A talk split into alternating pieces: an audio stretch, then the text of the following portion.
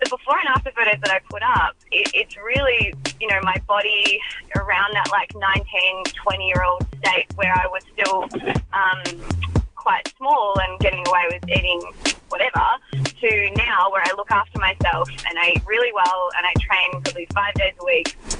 Um, and I'm bigger now and I definitely weigh more and everything like that, but I'm actually a lot happier um, in my mind. So I, I would consider myself a lot healthier now than I was back then. I just have a lot of feelings. And I'm going to talk to you about the unintended consequences social media is having on your mental health. Is it genetic? Oh, Christ.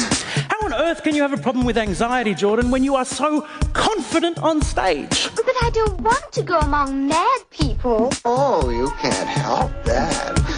Most everyone's mad here. Kim, would you stop taking pictures of yourself? Your sister's going to jail. Beauty standards aren't anything new. As a young teenager, I wanted nothing more than to look as if I'd just been peeled off of a Sofia Coppola set. Like Isn't Winona. it Sophia Coppola? Sofia Coppola. Who knows? Anyway, Who knows? like, like Winona Ryder and Angelina Jolie's gaunt, sexy love child.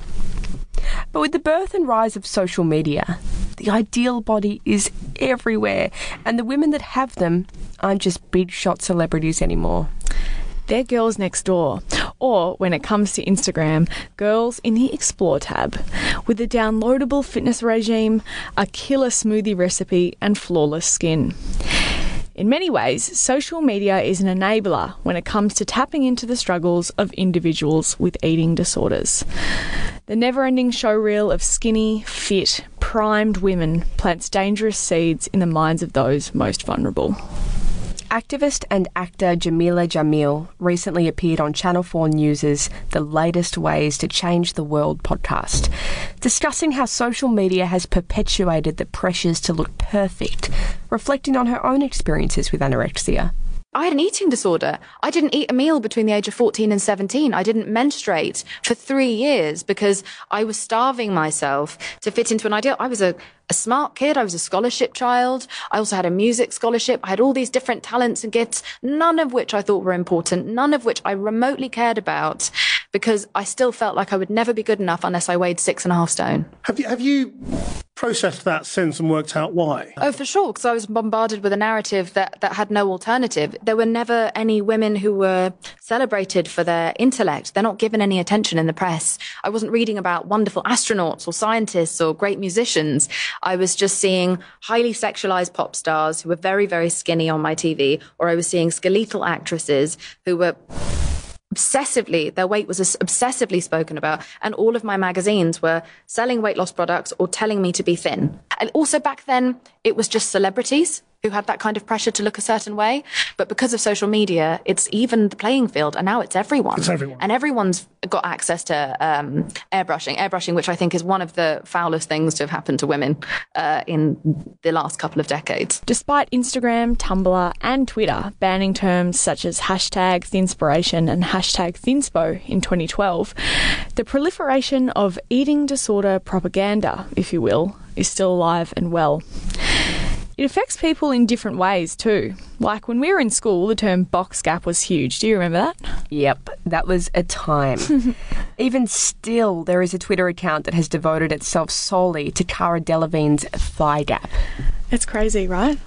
At the time when this was happening, this was like 2012, hmm. I remember thinking that it was ridiculous. I thought dieting was dumb, I didn't get it. But now that I'm in my 20s, I constantly think about thinness and health. For the most part, this manifests in many positive ways. I eat well, exercise, and I generally feel a real sense of vitality. But wait for it.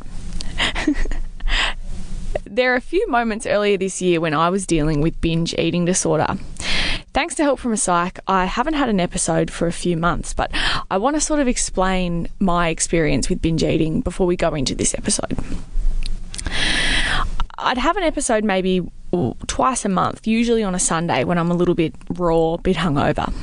My body, it, you, your body quite literally goes into autopilot, and I'd find myself gorging on literally anything I could get my hands on, barely coming up for air. The end result would be me crying in pain from how much I'd consumed and ultimately taking measures to get it out of my system, which would leave me dazed, exhausted, and unsure of what the fuck just happened. And see, that's the thing with binge eating disorder and many other eating disorders. People have preconceived ideas about what those dealing with these issues look like. Many people hear about BED and imagine somebody who is overweight in much the same way that when people conjure up an image of somebody who lives with anorexia, for example, they imagine an almost skeletal body. When in fact, disordered eating does not discriminate, and many people of different ages, genders, and sizes live with it. And truly, like there'd be times when I tell people what I'd done hmm. in the when I was, I don't recovering feels really grim, like a grim word, but I guess it was that. And they would laugh and they say, "Oh, I binged on the weekend too." It's like, no, no, no, no, mm. no. I think it's very misunderstood. I agree. And I think that's why so many people were surprised when Instagram famous model Steph Claire Smith posted an emotional YouTube video explaining her experience with binge eating.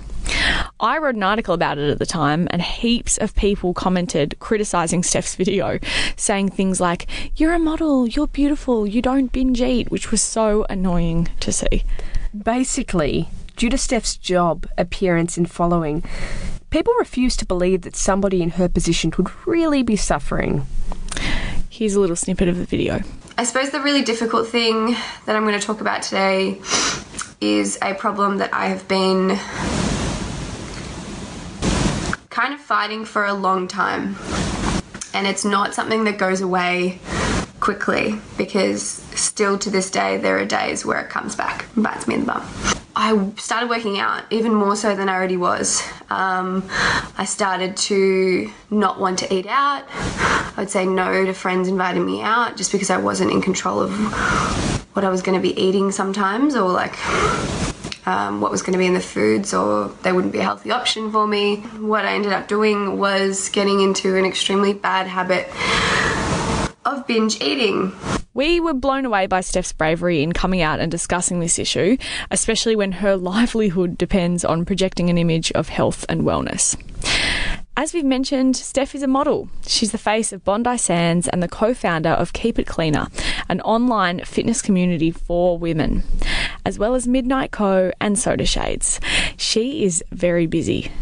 We're chuffed to have her on No Chill today, having a candid chat about her experience navigating the complex and perhaps even damaging planes of Instagram and what that looked like for her as a social media personality with an eating disorder.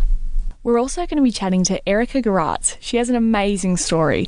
She has founded multiple multi million dollar Australian businesses. One of them was Frank, which was that coffee scrub that everyone would scrub all over themselves and take nude selfies with.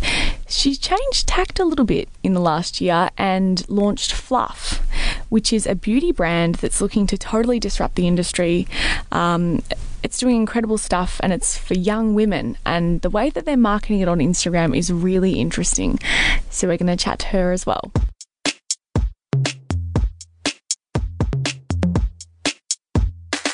Steph, could you talk us through how you became so famous on Instagram? You've got like, have you got like a million followers? yeah, um, one million and three. Uh, oh, well, one point three million. One million Um, and three hundred thousand, not one million and just three, people. punters. yeah.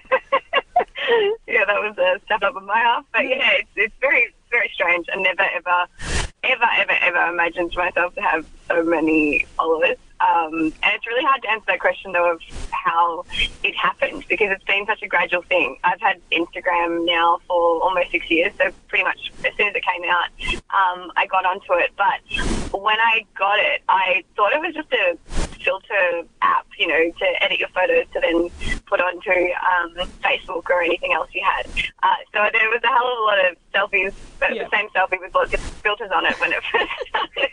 um, but then I started to understand that it was a more public thing, and I started following girls who had like 10,000 followers, or I started to follow all my my favorite, um, I don't know, supermodels and stuff that I looked up to because I was a brand new model at the time when I got Instagram.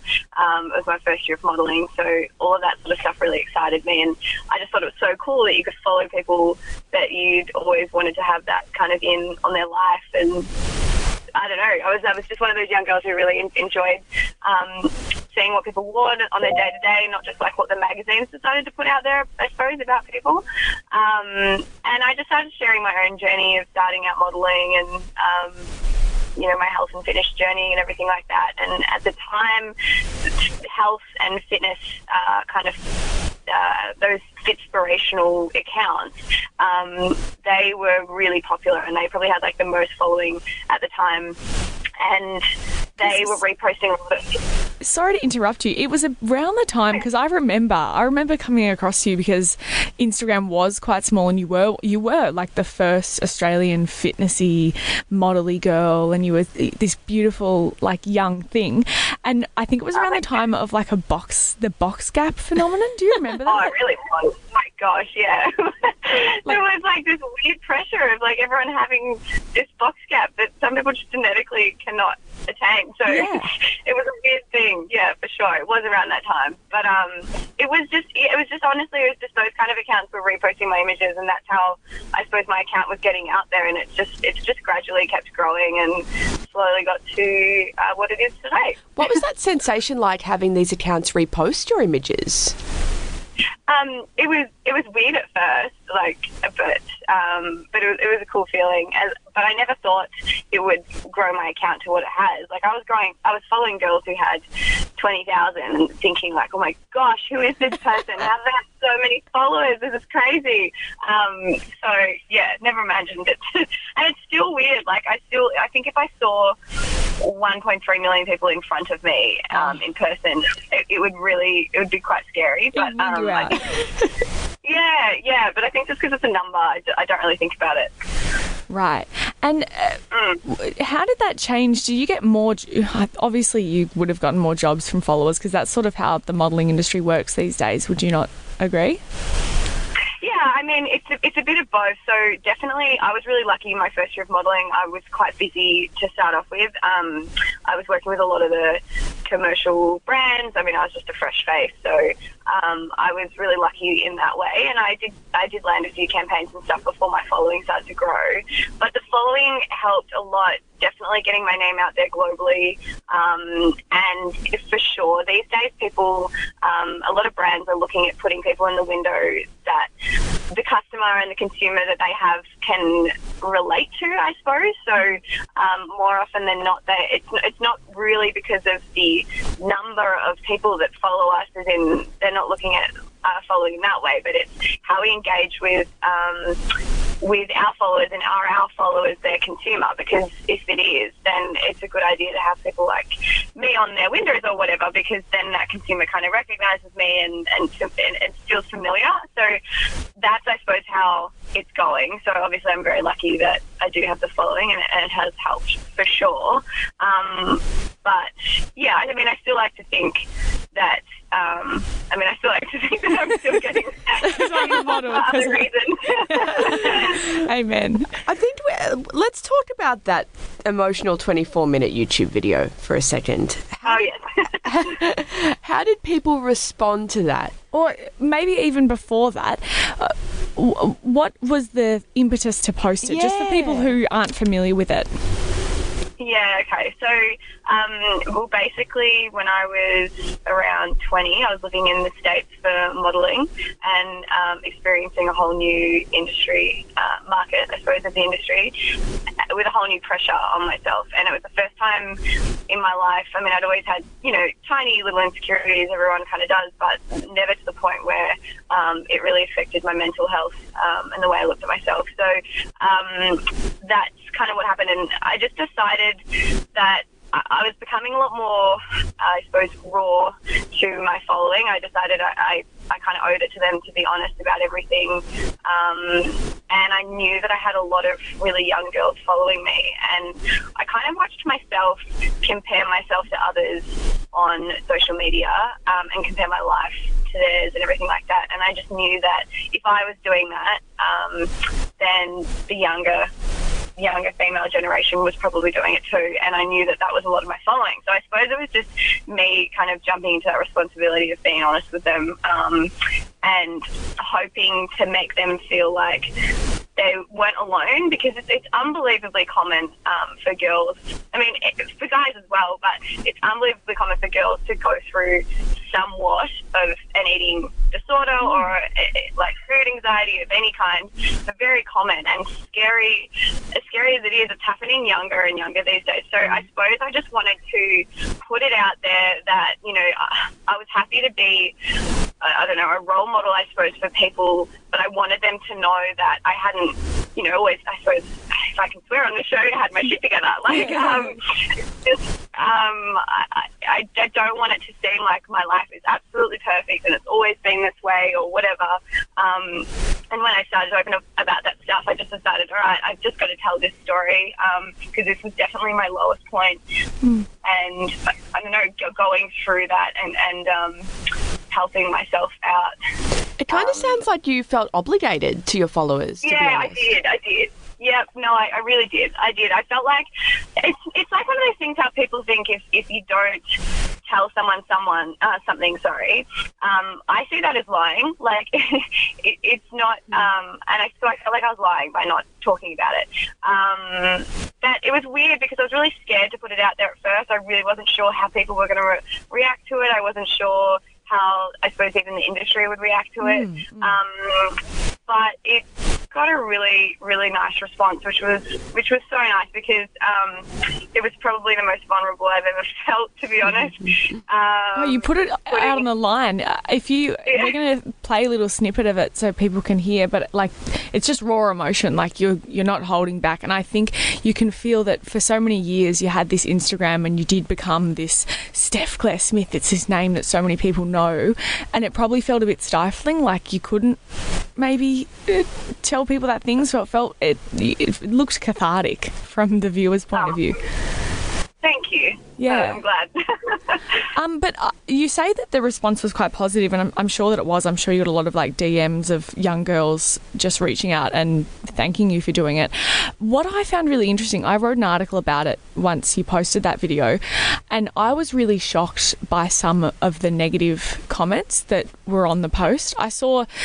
Uh, I saw some girls that I knew that I was mutual friends with because you know when someone comments on a Facebook post, it comes up on your Yes. newsfeed. So many of my friends commented on that article. Like that article blew up, and a lot of them were saying, "Oh, come off it." Like Steph Claire Smith, you say you binge eat like because you ate some peanut butter out of the jar because you you described some of the things you did, and they had absolutely no idea of that is what a binge eating disorder is. You know, when you literally you describe how you couldn't control yourself, and I found it really interesting how there was still you can still come out and have a 24 minute sort of like put your heart on the line, and people can still find a way to find fault. Yeah, yeah. Yeah. I mean, it's unfortunate, but it's just it's just the way it is, really. Um, and I, I knew that, that there was a chance that that sort of stuff was going to come from it, so um, I just kind of accepted it when it did. But it, it's just one of those things. I- I think people don't talk about these sort of disorders um, enough that that the other people who may not have gone through anything like that don't understand the severity of them or like that there are so many different levels um, that people can go through and so many different ways they can go through it. So for me, like because I was eating so strict, the way I was overeating, 100%, like it was it was healthy foods that I was eating, but the where binge eating fell into it was the fact that I couldn't control myself. I could never stop myself. I would get depressed and upset with myself every time I did it afterwards, which was nearly every single day. I would then go ahead and punish myself in different ways. So it was that that kind of sick cycle that was the the problem. It wasn't exactly what I was eating. It was just how much and what how it was affecting my mental health, I suppose. Absolutely, how it's how it leaves you, how it makes you feel, and that feeling of not being in control. I really like the way you talked about being raw online, And there's a couple of posts you make that are called before and afters. And are you able to describe to the audience what your before and afters look like? Yeah, yeah, for sure. I mean, so my fitness journey, I suppose, is a little different to others. I've always been really sporty and really active. Um, when I was younger, though, I did get away with eating quite a lot of junk food, so I made the most of made the most of my childhood metabolism, and I was really, um, I was really tiny and petite um, throughout high school. I had like no hips, no um, no boobs, no nothing. I was just a bigger pretty much. Um, and it was really only when I started modelling and I hit 19 where I started to develop my curves um, and I suppose but for my womanly figure, like grow into that womanly figure. And I suppose everyone is totally different. There's girls who stay that athletic build their whole life. There's girls who start off cur- curvier as a younger and then end up more athletic. There's so many different ways women change. But for me, it was going from really, really skinny um, to quite like muscly and, and um, curvy. So it was scary for me at first because I was getting things like cellulite and stretch marks and all these different things I was not used to. Um, and particularly in the modelling industry, I, I really questioned myself. Um, and I suppose that was through that time that I um, went through the same sort of struggle, which I talked about in that video. But the before and after photos that I put up, it, it's really you know, my body around that like 19, 20 year old state where I was still um, quite small and getting away with eating whatever to now where I look after myself and I eat really well and I train probably five days a week. Um, and I'm bigger now and I definitely weigh more and everything like that, but I'm actually a lot happier um, in my mind. So I, I, would consider myself a lot healthier now than I was back then. So I suppose I just put them out there to show people that it's not always about like how skinny you are or, you know, your goal weight isn't necessarily your skinniest and lightest way. It's whatever weight you are sitting at when you're living a happy life. They're really refreshing because they're so different to your classic before and after, which says uh, exactly the opposite yeah. to what you just said, which is like, I'm the happiest when I'm skinny. Look at how much weight I've lost. So it's really nice to go on your Instagram and see these photos where you seem, you do, you're right, you seem so much, you know, happier now. Yeah. And it's, it's great for your young audience to see that. You've also oh, you. you've also got so much on, and Madison and I discuss this all the time with problems around eating, or like when I get really, really in my own head about eating. We realise that it takes energy away from being able to do work that's meaningful or work that fulfills me. Uh, um, and I, I reckon you'd feel the same, right? Because you've got like Keep It Cleaner with Laura Henshaw. That's a fitness program for young girls. You've got um, Soda Shades. You've got so many businesses and ambassadorships. Do you find that now that you're happier and healthier in who you are and your habits, you've got more energy to focus on things that are really important? Yeah, for sure. I mean, I mean, everyone knows that exercise brings endorphins, which is like happiness, and obviously brings you energy. And good food is like fuel for yourself. So, of course, like living um, healthier in a way of uh, exercise and eating has definitely made me more energized and, and ready to go when it comes to work and everything. But also, I, I've found that balance. I mean, uh, even at the start of this year, I had a bit of a a moment where I I didn't break down, but I was really stressed because we just had so much going on with work. Um, I wasn't, I, I, suppose I was looking after myself in the exercise way and, and eating really well, but I wasn't looking after my mental health in the way of like doing things that I love still and, mm. and catch out with friends and family enough and all that sort of stuff. So I found that when I went out of that balance, um, that's when I started to spiral away and I, I didn't have the energy and, and, everything that I needed to at work. So for me, finding um, a balance where I'm still enjoying myself, I'm still seeing friends and family, um, and I still have time to look after myself and go to the gym and all that sort of stuff, it's all as important as each other and, and all of it together makes me work a lot better. Just for people who don't know, could you explain to us what Keep It Cleaner is? Yeah, for sure. Okay, so It Cleaner, we have a online fitness program. Uh, well, I suppose it's a health and, and lifestyle program actually, because we kind of go into all these different pillars as, as I just said. But it's targeted towards young girls, although we have you know girls from um, the age of 14 to women to 50 on there. So it's quite um, broad, but it is definitely targeted at that young young woman kind of age. And I suppose the way it, it's a little different to what else is out there is Laura and I, um, we're with the girls through every single workout. We, we do the whole thing through them. We, um, with them, sorry. We struggle through it with them. Um, we're not perfect. We're not like, you know, these machine PTs that don't break a sweat when we do something. We, will show you that we're in pain and everything like that. And we've found that the girls really like that because I suppose it makes them feel like when they're struggling, it's okay that they're struggling. Um, Because it's like when you, it's like when you see Instagram people or people on Instagram posting like sweaty workout selfies. I sometimes look at them and think, oh fuck, like I don't sweat that much when I work out. Am I maybe not doing it right? So it's good that you show that you're actually like this is hard and it never gets easier necessarily. Yeah, yeah, and and I suppose and with our recipes and everything like that, um, it's a budget friendly um, meal plan. We want to make healthy eating and healthy living as easy and accessible as possible to anyone. So uh, we've made it really affordable, easy, easy as recipes. Neither of us are chefs or anything like that. So um, if we can do them, you guys can. and I suppose the other part of Keep It Cleaner is our groceries line. So again, what we did was we've just tried to make healthy eating um, as affordable and accessible as possible. So we've basically brought um, healthy products that you can trust into Coles supermarkets. So we've tried to make it somewhere really accessible for everyone. Yes, I've seen Um, those bliss balls. I'm yet to try Yeah, them. What's your What's the best flavour? Oh, my favourite's the choc hazelnut. Um, and we have a protein bar that is, I'm going to say, the best protein bar on, on the market. it's the best. Okay, I have to get some of those. Big call, I know, but there's been a lot of people outside of Laura and myself who have said the same thing online. The three, the three extra followers you have, Yeah, the one they million. love it. Now, Steph, you're really focused on being transparent. That's really obvious to us. Um, because you also post what you call reality reminders. So, can you also describe what they are to your to this audience?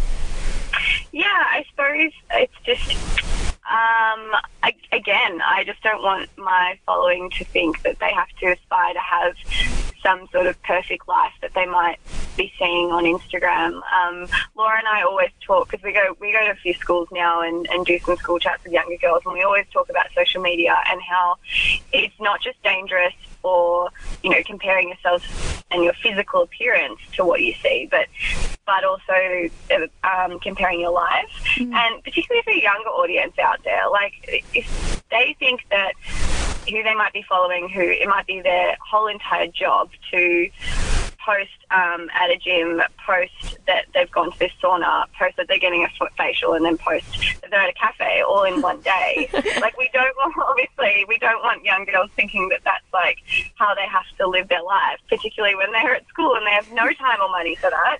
Um, so I suppose for me, I'm just trying to be as real and relatable as possible, only for their sake, so that they're if they're going to be comparing anything, um, they know that there's still days where I'm crying or I've woken up with a bunch of pimples because I had a splurge on the weekend um, with some girlfriends or all those sort of things. I just I really like being real to them because um, I think it's just important that they're aware that nobody's life is um, perfect. For sure, but I mean, you're also a model, and you're fit, and you're beautiful, and you're leading like a particularly glamorous life. Do you sometimes worry that um, that uh, these sexy photos and what? Do you know what I mean? Like, do you sometimes worry that they still are a little bit not damaging? Isn't the right word, but yeah, like for young people, is that why you're particularly transparent? To balance Yeah, it for out. sure. balance I it mean, out.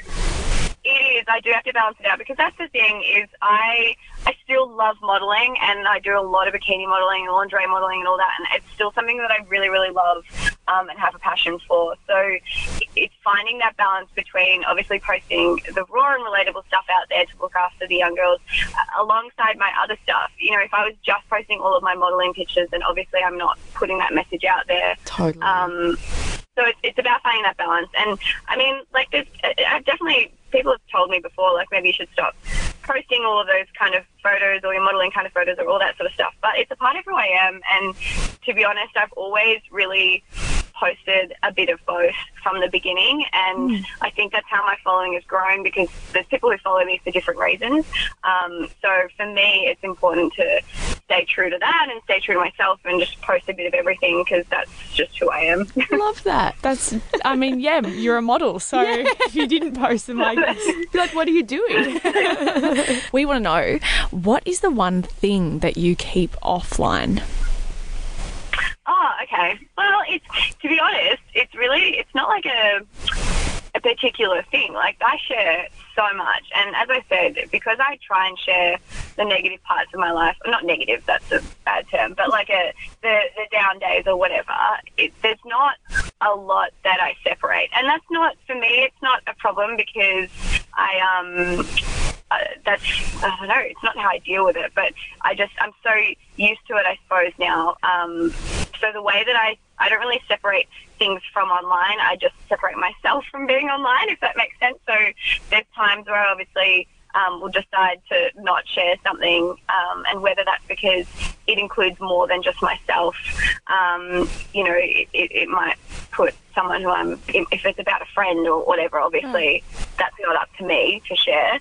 Um, but it's, it's, yeah, as I said, I'm, I'm really, I share a lot and, and there's, there's everything up there. I mean, my grandpa passed away um, a couple of weeks ago and I've been pretty, um, sharing on that on both my Snapchat and Instagram. And it, again, it's just because I'm comfortable to share that side of me um, of being raw. Again, that word. Um, so there's not a lot, but I do obviously have to separate myself from online. It's not like they need to know absolutely everything in the world, and um, you know, it's not like I constantly report how my relationship with my partner is going or anything like that. So it's yeah, it's, it's a little bits like that, but it's not a one particular thing that I keep separate, I suppose. Right. Okay. Hard to answer. yeah, it is really hard to answer. It's I like the idea that you do log off sometimes and you do take time to not be. For sure. Yeah. Like, do you do you, you post a fair bit, but do you scroll through the explore page and stuff? Like, how do you use Instagram yourself? Yeah, I mean, like I, I obviously I post once or twice a day. Um, so I'm on it when I do that. I generally have a bit of a scroll, but to be honest, I'm on it a lot less than I used to be. I used to sit on it for God hours of the day, just kind of scrolling through.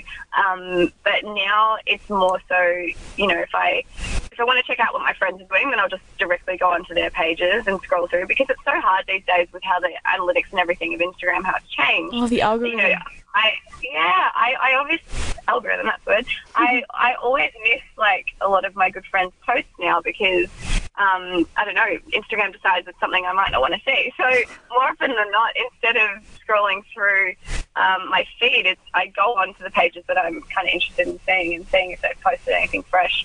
Um, and so I'm spending a little less time on it that way.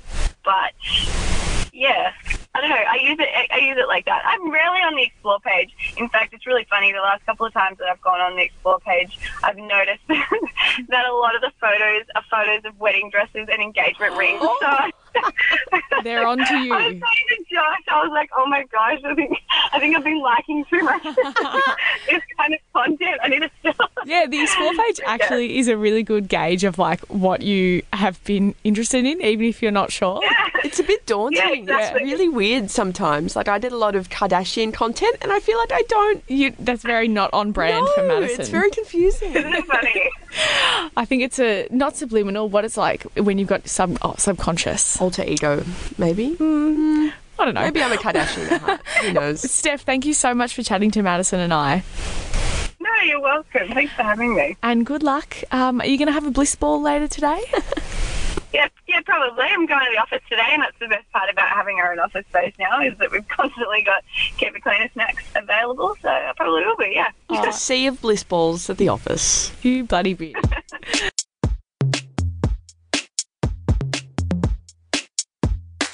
Monica, hello. How you doing? I'm good. How are you? I'm good. Where are you right now? I am in our boardroom of our office in Fitzroy, Melbourne, hanging out. Cool, cool. Listening to the echo of my own voice a little bit. It's cool. Give us a background. Who are you for all the listeners listening? Who am I? Uh, I'm a girl. I just, I just want to have dinner all the time. That's who I am. you and I no, both. um, yeah, you, and- you and me both. Uh, so I'm 29 and I've had a few businesses over the last couple of years uh, with friends. I've had a writing agency, Willow and Blake. I was one of five who started Frank Body, the skincare company. I had a cafe in Melbourne called Little Big Sugar Salt. I've written a children's book, but most importantly, in June, I launched a brand called Fluff, and that's my favorite one. Right. And just for context, these weren't just small businesses, like they were multi million dollar huge companies that you were part of, and you're only 29. Like, that's just wild, right? It's definitely been a weird couple of years. Yep. Um, let's just before we move on to Frank, because Frank is so exciting, and I love the message that you have with that company. Let's just go back to Frank Bod. It was the 1st Aussie company that really proved the power of social sharing to sell a product. Would you not agree? Totally. Yeah. So, can you talk us through uh, the story of Frank and how it went sort of bananas? Yeah, I think that Frank was a success for several reasons. I mean, first off, my four business partners and I, we worked really hard to build it into the company that it was. It's been five years now that Frank Body's been around. Uh, but it really was a matter of right place, right time, and right product. A lot of things that were working in our favour. So we had this novelty product that no one had heard about of before. We had a really accessible price point, so there weren't that many barriers to entry. And what There was, the product? Sorry. Oh, so for people who don't know, look. I'm just assuming everyone's tried it. I have. Frank Body, yes, Frank Body was a coffee-based skincare company, and so the first product that we released was a coffee scrub.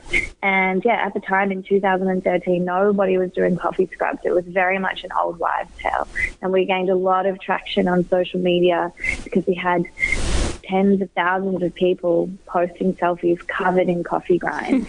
That was sort of like I, I'm sure there's a lot more that went into it, but I feel like that was the real thing that sort of like made it a huge company because everybody wanted to get their kid off and take a really Mm. sexy picture in the shower with this scrub all over them. Totally. In, so this was in 2013, and a lot has changed now. I think people are actually less inclined to get their kid off on social, mm-hmm. but that whole selfie phenomenon was just huge when we started.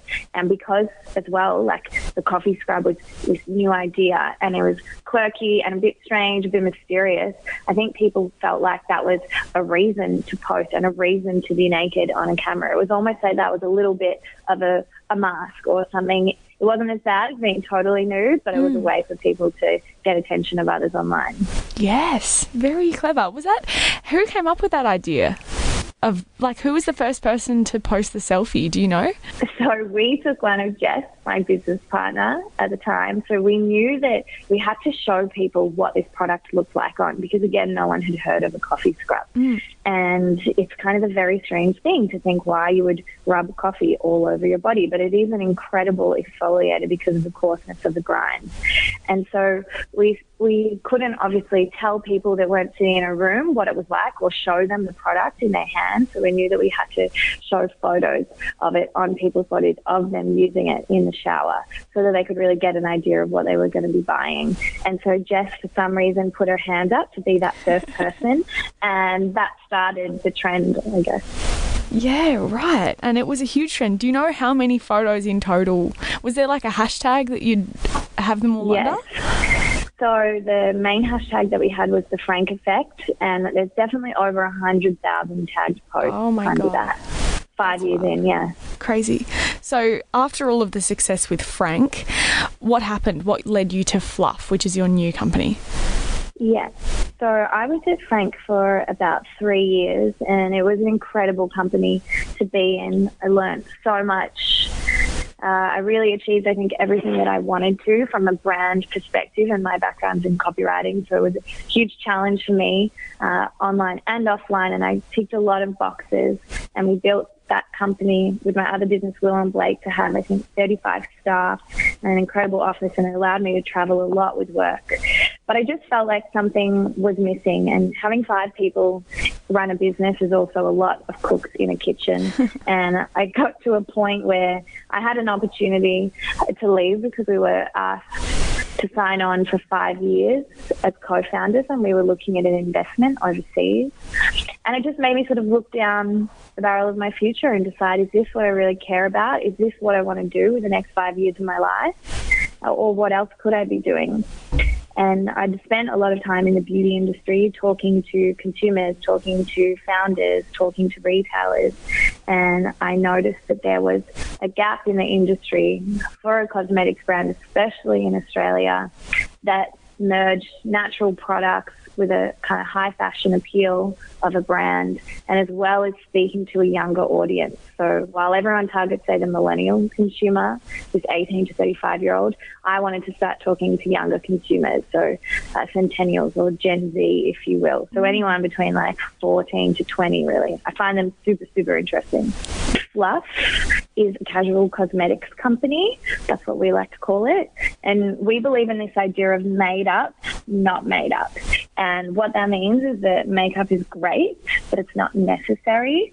And that it's okay to get a little bit made up so long as you're still you and you're not defined by the products that you put on your face. So we really want to build this awareness in girls about the distinction between them with no makeup on, with a little bit of makeup on, and with a lot, and really make sure that they're comfortable with all of those sides. Right. And uh, yes. I'm really interested about how you're marketing fluff on Instagram. What's the handle for everybody listening?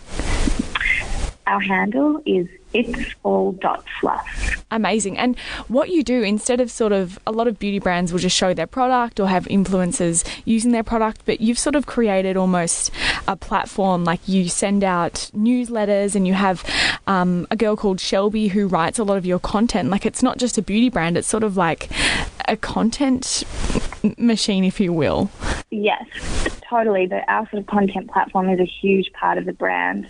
And that was essentially because I, I think that the beauty space is very tired and very same, same at the moment.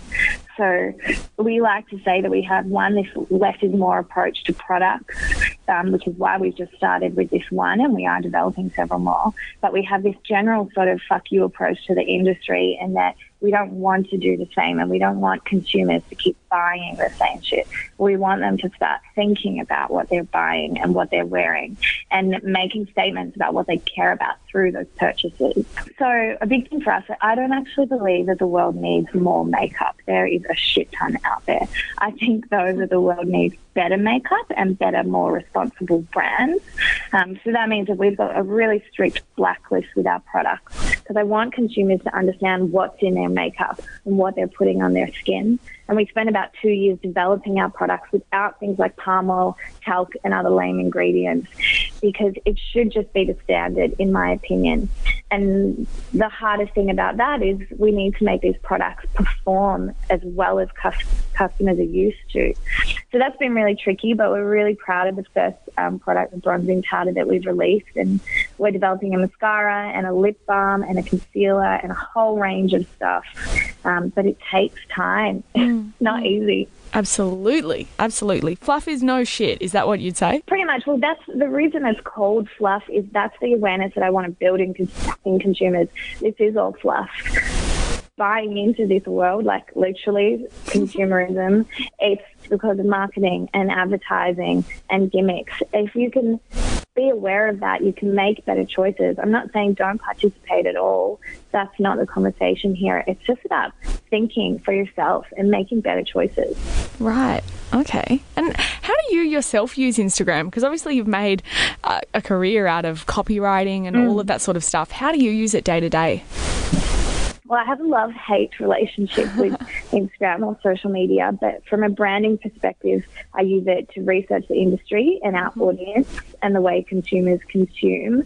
I could get lost in Instagram like the vortex for hours. I find it fascinating. Mm-hmm. Um, but personally, it's very much a photo album for moments in my life that I think are worth remembering and photos that I would one day like to show my kids and that they could look through and say, oh, this is what my mum was doing at my age, as opposed to, oh, this is what my mum's face looked like at that age, selfie after selfie.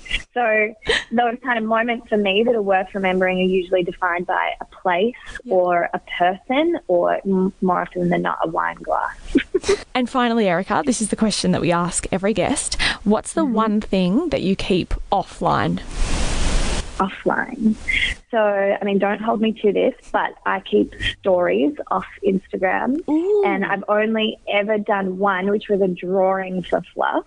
But other than that, I don't really think that people need to know what I'm doing every second, probably because it would be very boring for them to watch. and I mean, my personal account isn't used for advertising our business. Like, Fluff has its own stories, and that's great. But for me, again, Instagram is a place to remember things and store photos. So stories for me, it feels too temporary. And I'd rather enjoy the moment than whipping out my phone every second because I'm on it enough with work. And I, and I really think that my friends could use a better time than watching me, I don't know, like eat.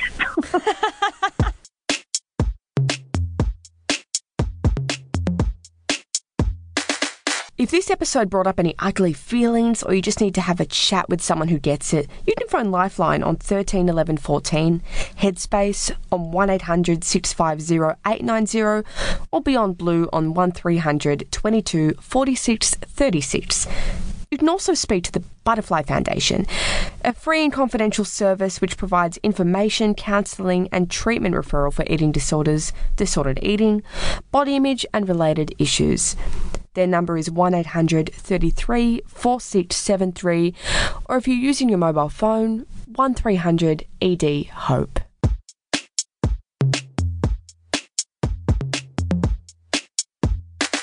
Next time on No Chill, we'll be chatting to someone very exciting. I have bum tingles just thinking about it.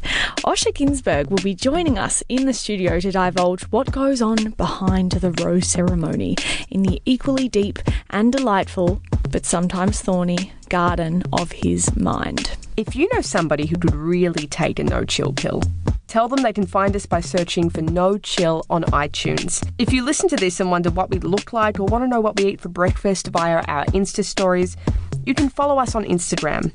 Lucinda is at Froomes, F R O O M E S, and I am Madison R. Griffiths. Yes, that's with an R between my first and last name. And it's 1D in Madison. And it's 1D, yes. And if you liked this podcast, or if you're one of our enemies and thought this recording was like really embarrassing and worth bitching about in the group chat, you got something out of it. So please give us five stars on iTunes. And as always, don't keep calm, but do carry on. Goodbye. Um, yeah, it's it's weird.